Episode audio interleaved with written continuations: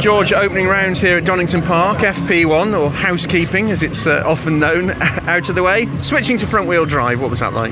Yeah, it's uh, it's good to have a, a session where we're all, you know, very on similar sort of track space, and uh, everyone's on the, the same tyres and stuff, so we can sort of see where we're at now. And uh, yeah, it's been a little bit, little bit limited with dry weather testing for me over the winter, so I feel really confident in the wet and the mixed conditions, but just get a little bit more dry running would, would be nice. So uh, that was fantastic for me, and yeah, a good start for the for the team. So um, yeah, we can only uh, build from where we started really, and uh, we've got a lot of uh, data between the three of us, so a lot to go out, and we can, we can learn stuff hopefully a lot quicker.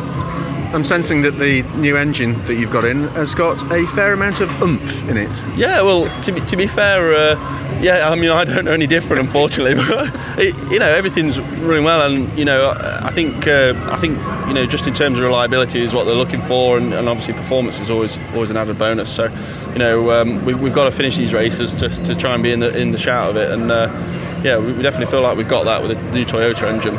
Is the resurfacing here at Donington noticeable? Yeah, the, the track's actually really, really nice. The new, new tarmac's fantastic, and um, the curbs aren't quite as violent. And you know, it's uh, no, it's it's really nice to drive actually. So um, yeah, no, it's good good start for F P one, and um, we'll see what F P two brings.